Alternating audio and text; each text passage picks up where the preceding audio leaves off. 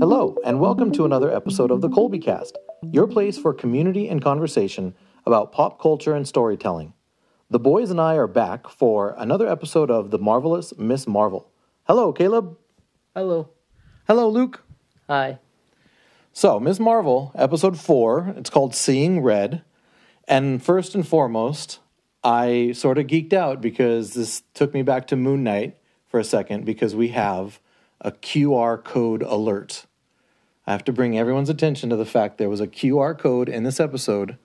And it was, do you remember when she was walking through the streets of Karachi and she had separated from her cousins and she had this conversation with this photographer? On his little stand, there was a Q R code on the top of the stand. And if you scan that Q R code, it takes you to another free comic, which happens to be Miz Marvel number twelve.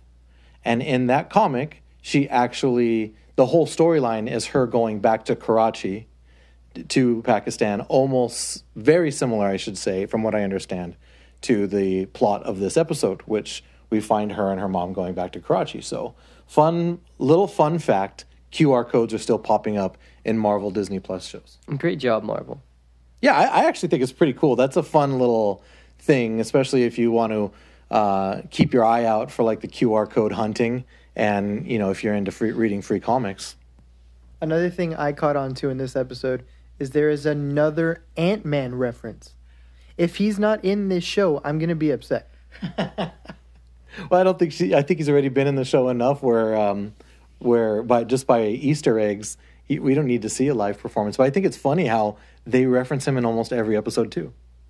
It's not enough. We need Paul Rudd. Paul Rudd makes everything better. That's very true. Um, so, uh, overall thoughts. Oh, one more thing that's sort of funny. There was, there were literal Easter eggs in this episode. During the chase scene at the end, uh, one of the things that they either jump into or whoever's chasing them uh, jumps into when they pull out into the street, plastic Easter eggs are falling out of the back of it. So there's real Easter eggs.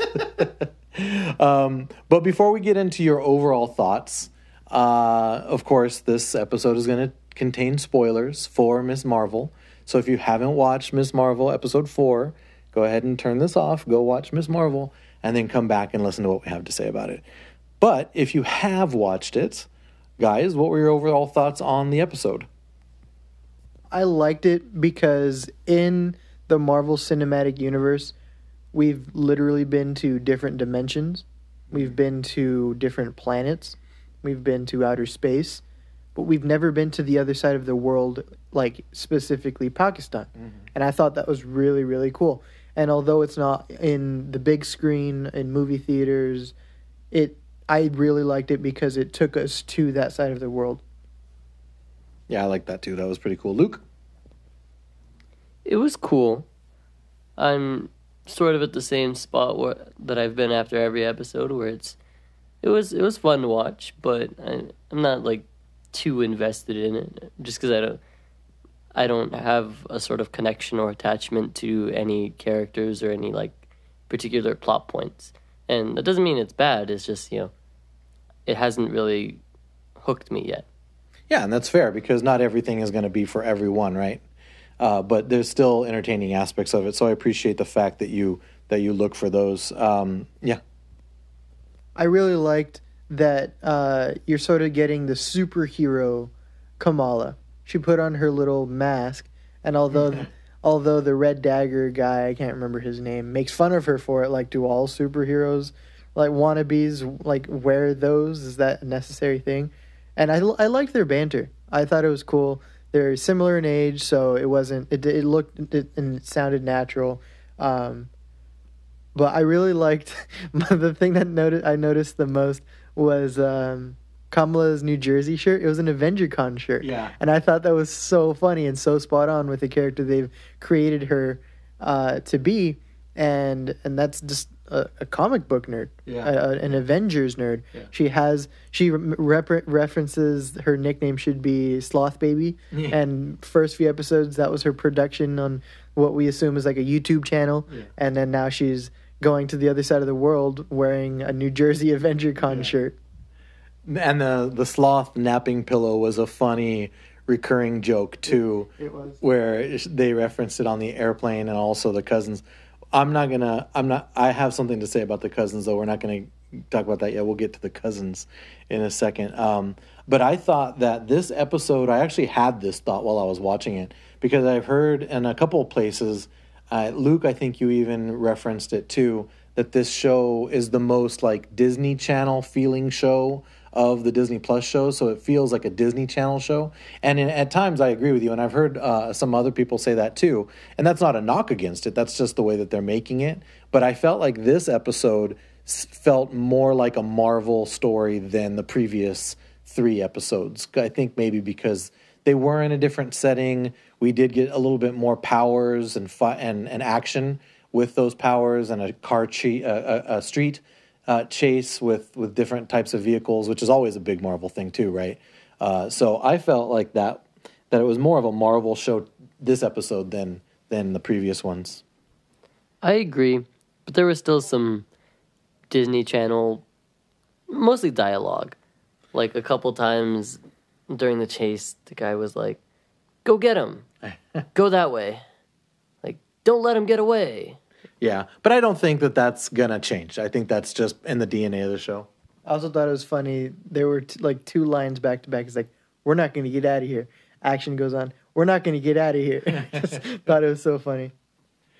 Yeah. Um, so one of the things that I really enjoyed a specific thing. I really liked the character of Nani, her grandma, um, and her name is Sana, and which is interesting because Sana, she's named after the person we talked about in last week's episode, which was one of the co-creators of Miz Marvel, Sana um, Amanat, I believe it is. Uh, but her first name is Sana, so that character is named after her.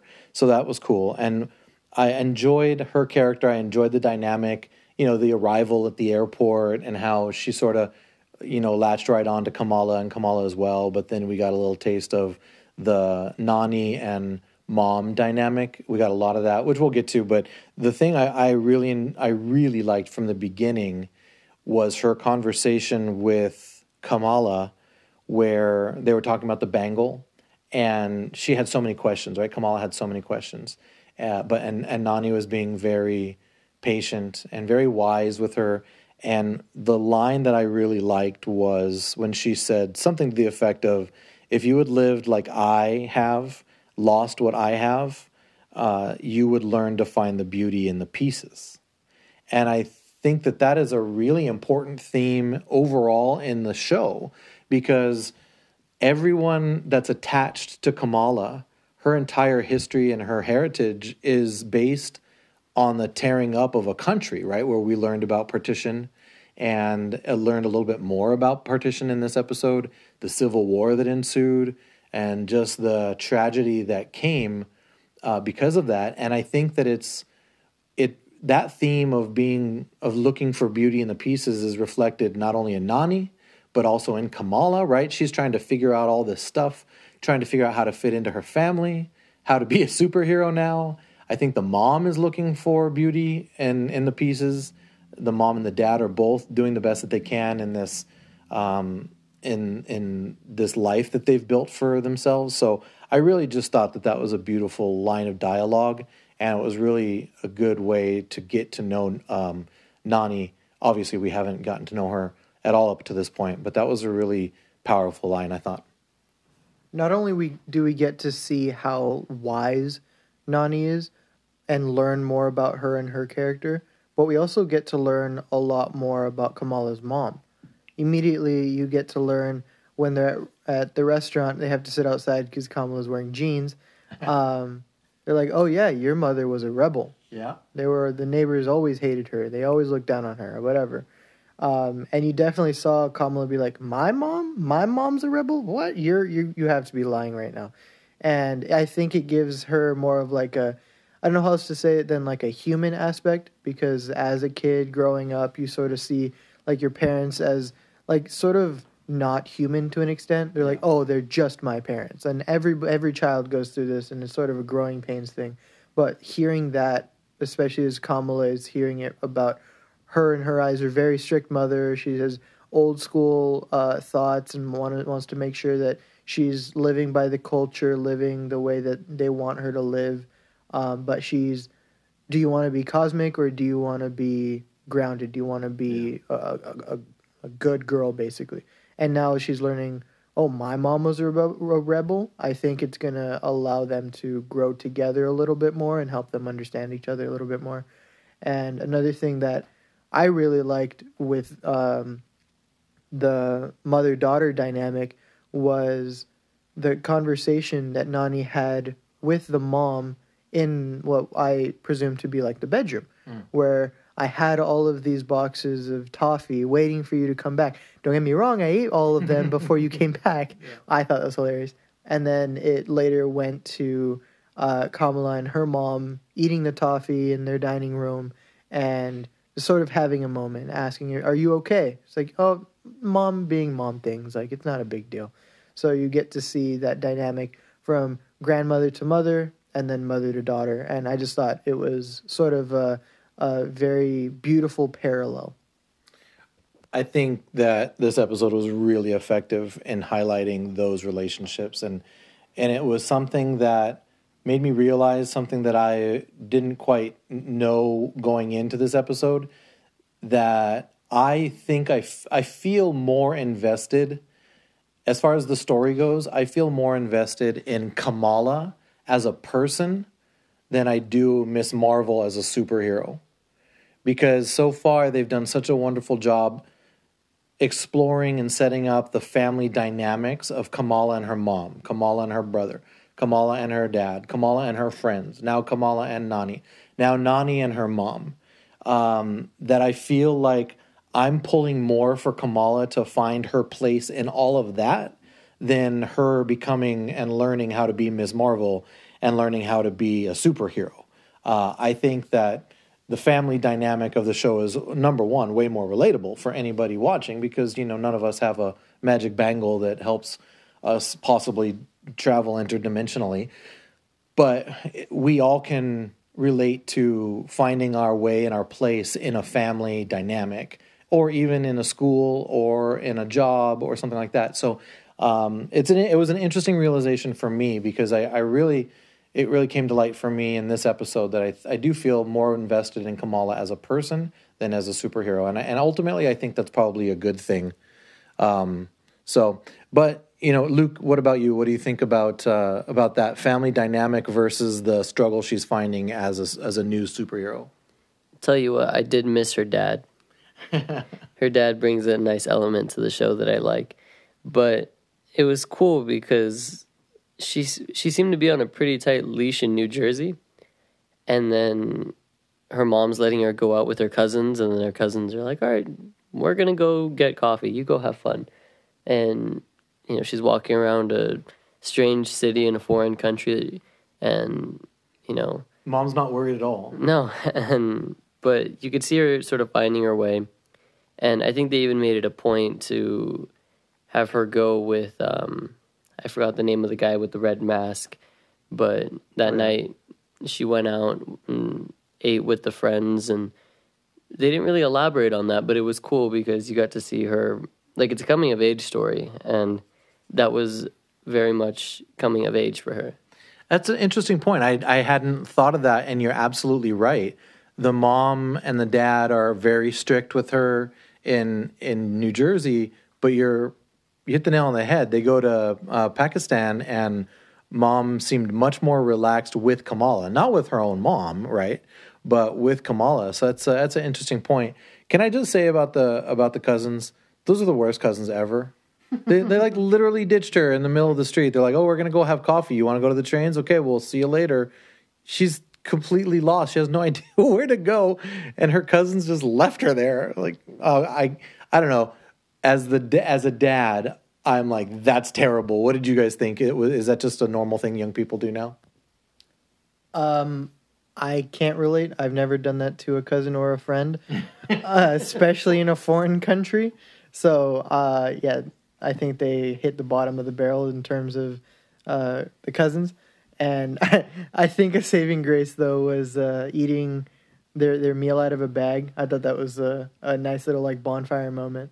Yeah, that bonfire was cool. Um, anytime you get to sit on a beach and play the guitar and eat food out of a Ziploc bag and, and uh, have a fire, I think is a nice thing. Uh, going back, though, to the streets of Karachi, I had to laugh with the photographer, the one I, I mentioned with the Q R code, because I just, I, I really can relate to Kamala when she was listening to his directions, how to get to the... and then another left. And then another left. And then go a little to little, you know, and then to the, to the cart. The reason I can relate to this is because, I mean, that's exactly how how um, your guys' abuelo, papi, gives directions, right? Yeah. So your grandpa, he has given me directions for thirty years, and I look at him just the same way as Kamala looked at that photographer. And, okay, I'll find it. I can find it, but I'm not sure what that meant. yeah, I, it was, I loved it. I thought it was funny. Three left turns. You're making a U-turn, man. Like, where am I going? yeah, yeah, it was very good. I thought that was fun. Uh, I thought the Red Daggers were cool. I like them as an organization. And come to find out that the that there is a character in the comic in Miz Marvel, but it's a character, the Red Dagger. So they changed that to an organization because it seems like there's obviously two. Well, there were two, right. But I think there probably is more. So uh, what did you guys think about the... Um, Not just uh, Kareem, who is the, the kid, but uh, also um, the uh, the older gentleman. I wrote his name down, but now I can't find it. Um, sorry. You, if you guys remember it, let me know. But what did you guys think about that organization in general?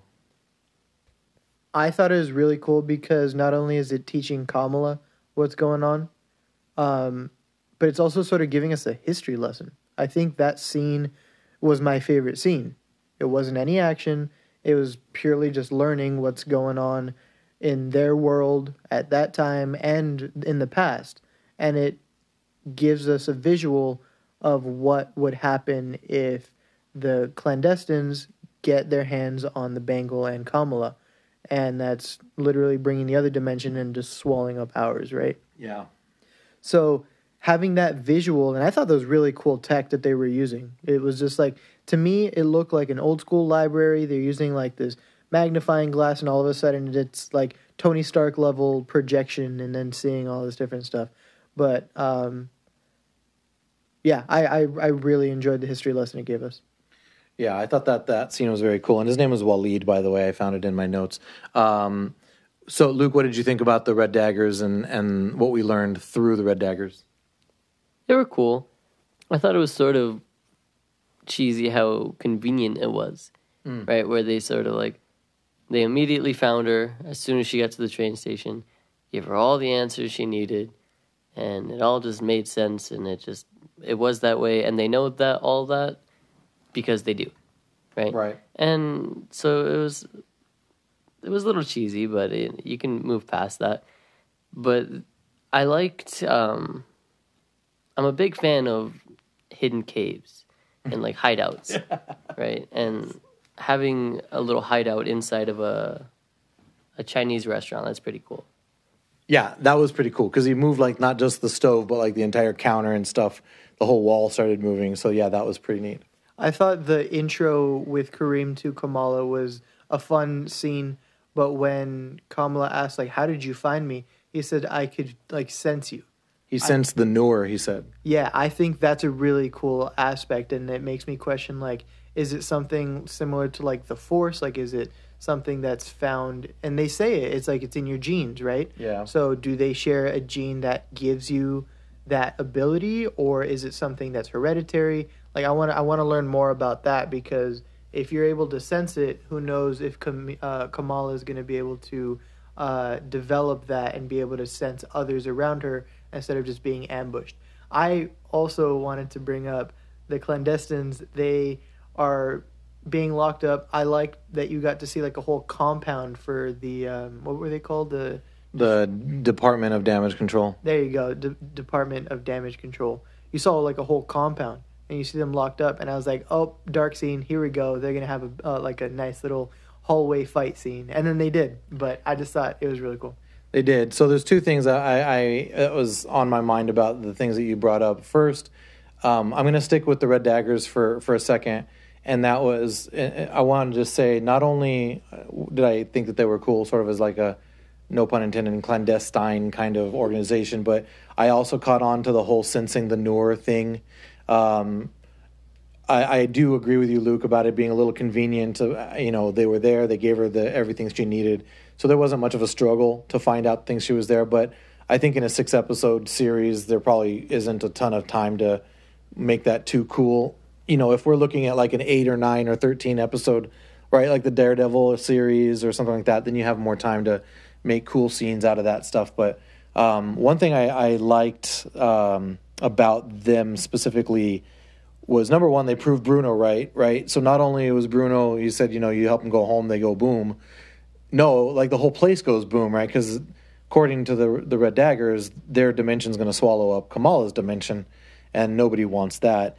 And then um, I a little bit jumping a little bit ahead in the in the episode, but still with Walid and the and the and the Red Daggers, he explains to her that he thinks that her humanity is what's giving her the ability to have these powers. So that made me think, like, Aisha and whoever else has had this bangle, you know, maybe they didn't have the kind of powers that Kamala has, because I don't know if it, if they had the same humanity or if they were only from that other dimension. But I thought that that was an interesting uh, explanation as to why she is unique. And he even called her unique. And I liked that. I liked that we're not going to see another person out there with the kind of gifts or powers that Kamala has. Um, so yeah, if it weren't for the Red Daggers and those two characters, we, we wouldn't have that information about Kamala. Uh, but also touching on what you mentioned, so they told us that that D O D C, that that was the D O D C Supermax uh, penitentiary, penitentiary or something like that. Fun fact, that that same building was in the She-Hulk trailer, and that's where Abomination is being held when he's not running off and getting into fights with uh, fixed fights, I should say, with um, with Wong, like we saw him in Shang-Chi. But yeah, that's the same facility. But I think they should rename it to like Super Lax, because it was such an easy, it's not Super Max, it's Super Lax, right? Because they just got out so quickly and so easily. But, you know, whatever. That they needed to get out, like, you know, Luke, like you said, they needed to move the plot along and some convenient things had to happen. But yeah, they need to fix that Super Max word, because it was super, super not Max. Um, so... They then, you know, oh, one thing I, I did want to bring up with, uh, you mentioned it earlier when, uh, Caleb, when the two moms were talking, Nani and uh, and and Ami, right? Is that what uh, Kamala calls her mom? Uh, one of the things I loved about that conversation, and it was just a subtle thing, but we're a bilingual family, right? We, how many conversations have you been a part of or have you heard taking place where the people in the conversation just effortlessly go between their native tongue and their second language, or vice versa?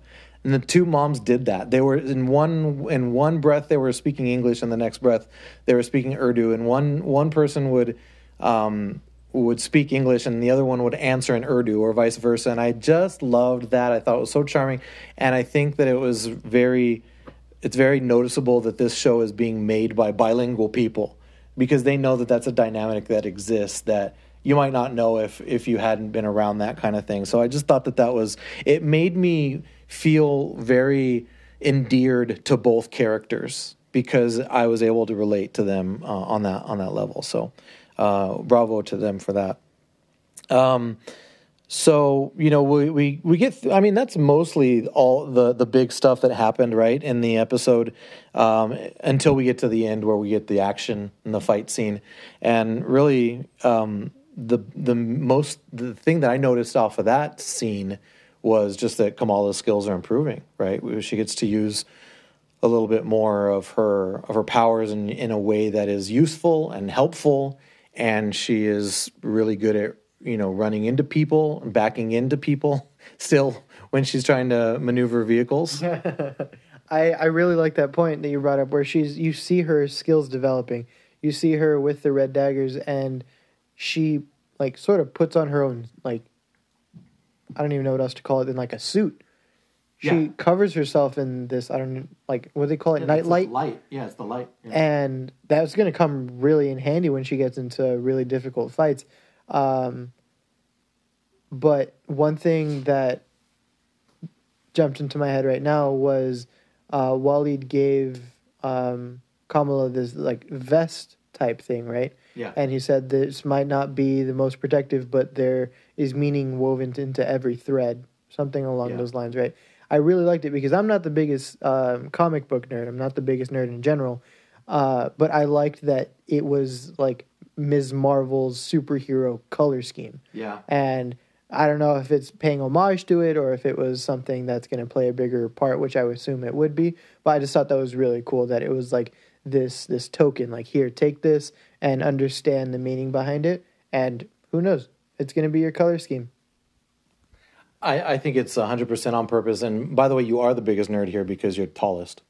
So by default, you're you're Buttons. the biggest nerd. Ha ha, punny. Uh, but I, I I caught on to that too. The, her, not only is she morphing more as a character and and growing more as a character, but she's also starting to become more like the Miz Marvel we see in the in the comics, because that definitely was working towards that color scheme, and I thought that was a cool touch.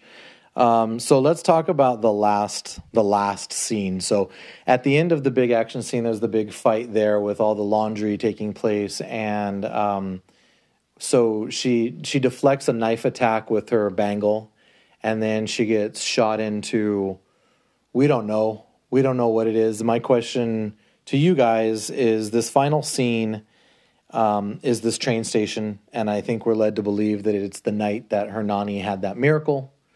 Uh, where she was separated from her dad. She came back and walked, found the, the stars, the trail of stars, right?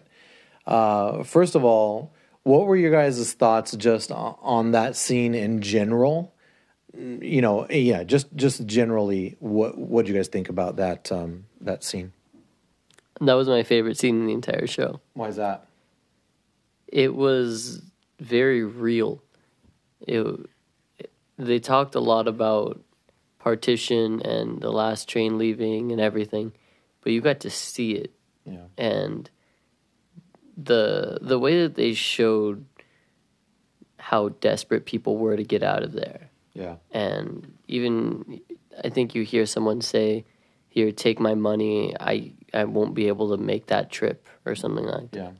And it it was so real and it was so powerful, and you could just tell by the look on everyone's faces that this was, uh, not only was this the last time they were going to see each other, but it might be the last time these people, or a lot of these people, probably won't survive much longer. And it brought a really real element to a show that had, hadn't really had that up until that point. Yeah, I, I agree. Caleb, I'll get your thoughts before I say what I, what I have to say.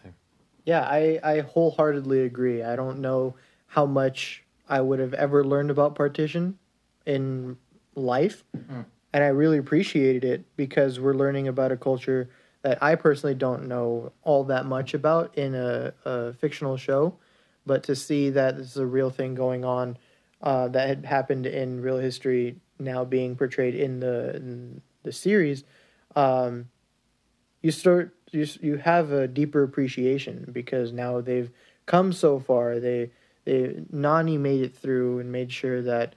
Now she has her family growing, continuing to grow.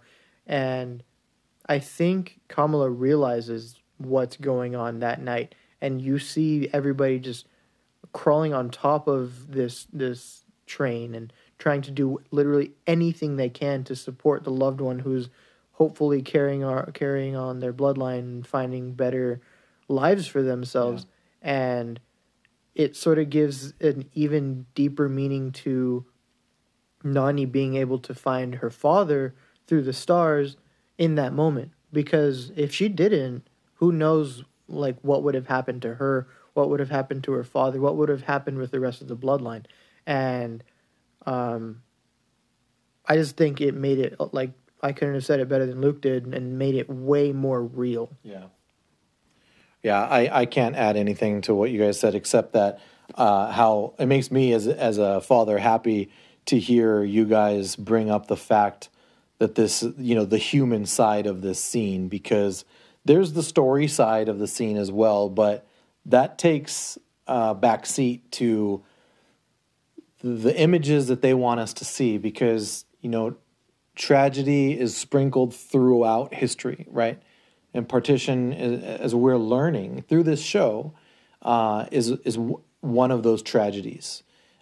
Rarely do we get to see images like that that help us to sort of understand the desperation in those tragedies. You know, maybe someone makes, I mean, there's a lot of World War Two movies.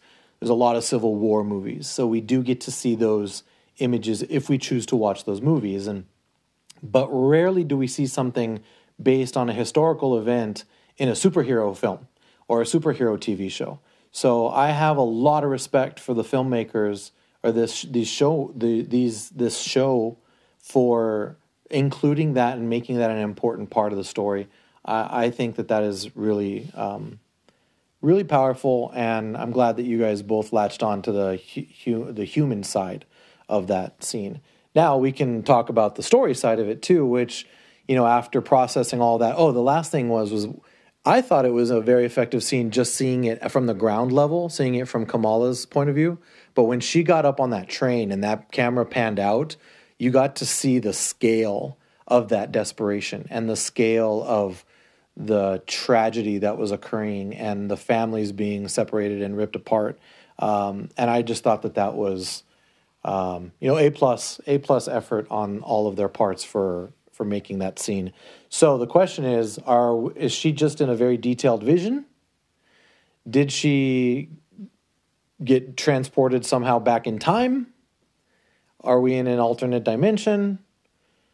We don't have any answers to these questions, but I mean, this is the M C U. You guys referenced it before. We've been, I mean, think of like the think of the different levels of existence that the M C U has introduced to us. Number one, through Ant-Man, right? Through Doctor Strange, Guardians of the Galaxy, the whole Endgame thing, time tra- travel, now in- interdimensional things like the what we're seeing with with Miz Marvel. So it could be any number of these things, and that's one of the cool things I think about the M C U is that they've they've earned that ability to that this makes sense, right? That this isn't something that we have to roll our eyes at and say, oh, well, this doesn't make sense, because it does. If if we've seen all the M C U movies, we've seen all the Disney Plus shows, so we know that anything's possible at this point. You know, um, it even could tie into Loki with all the, the, the time travel and branch timelines and stuff. You have no idea. Is Kamala the one that supplied the trail of stars to, to Nani? If she's truly back in time, she could be the person to do that. It's a fun thought. Who knows? We'll find out next week, but I I thought that that uh, was a powerful way to end the episode. That was my ex- thought exactly. Like, she's in the day of partition, and I, my assumption is that she is back in time, which I think is really cool. Interdimensional travel is available. Now she can travel back in time. It makes her a very valuable piece as a superhero and a very interesting character in general. Um, but I do believe that she will be the one, the supplier of the stars. Yeah, that's your theory. That's your, what you're sticking to. Yeah, I think that would be fun. Um, you know what else I think is fun and what else I think is cool is that we sit here and record our conversations about a forty-five to fifty minute show, and we easily talk for over half an hour about it. So I, that's always fun for me. Uh, do you guys have any final thoughts on the episode before we sign off? How many more episodes are there? Two. Two. Yeah. See, I think they did a good job of doing what they've done with all the other shows, where, like, first episode is just the introduction, and then it picks up, and then there's one episode where there's sort of a lull, and then I think this episode was a very typical Disney Plus show fourth episode. Yeah. And so that makes me feel a little bit better about the show, because, you know, it's still, that means that, like, something big will happen eventually, and that's sort of what I've been waiting for. Right. So it's, if they're doing six episodes, which most of the shows were, right, there's, you know, first two are the first act, f- you know, three and four is the second act, five, six is the final act. So it sort of follows, you know, a, a movie kind of structure. Um, but yeah, you're right. It's leading us. I think the last two episodes picked up its pace and moved our our story further. But again, it doesn't matter to me because I'm really more interested in, me personally, I'm more interested in, in seeing Kamala figure things out with her family than how to figure it out with Miz Marvel. But yeah, I agree. Um, the story is progressing, uh, has progressed the last two episodes much quicker than the first two. My final thought is, will Kamala ever text Nakia back? She needs to be a better friend. That's it's my re- final thought. It's reverse. She is texting Nakia. Nakia's she is? Not answering her. Oh, really? Yeah. Oh, okay. So, good on Nakia then. Good on Nakia. Return it. She didn't give any explanation. She hasn't been a great friend. Good on Nakia. You are firmly team Nakia. You are firmly team Nakia, and uh, you are supporting her ghosting Kamala, are you? Is that what I'm understanding? Absolutely. Very good. Well, uh, it's going to do it for this episode. Uh, how are all of you uh, liking Miz Marvel? Let us know. And, um, and also, thank you for listening to another episode of The Colby Cast. Say goodbye, guys. Bye. You can find The Colby Cast on Twitter and Instagram at The Colby Cast. If you're wordy, like me, you can send an email to the colby cast at gmail dot com. Please subscribe to the show and leave a review on your favorite podcast app or wherever you listen to podcasts. This podcast is not endorsed by anyone or anything for that matter. It is intended for entertainment and informational purposes only. All original content of this podcast is the intellectual property of the Colby Cast unless otherwise indicated. That'll do, donkey. That'll do.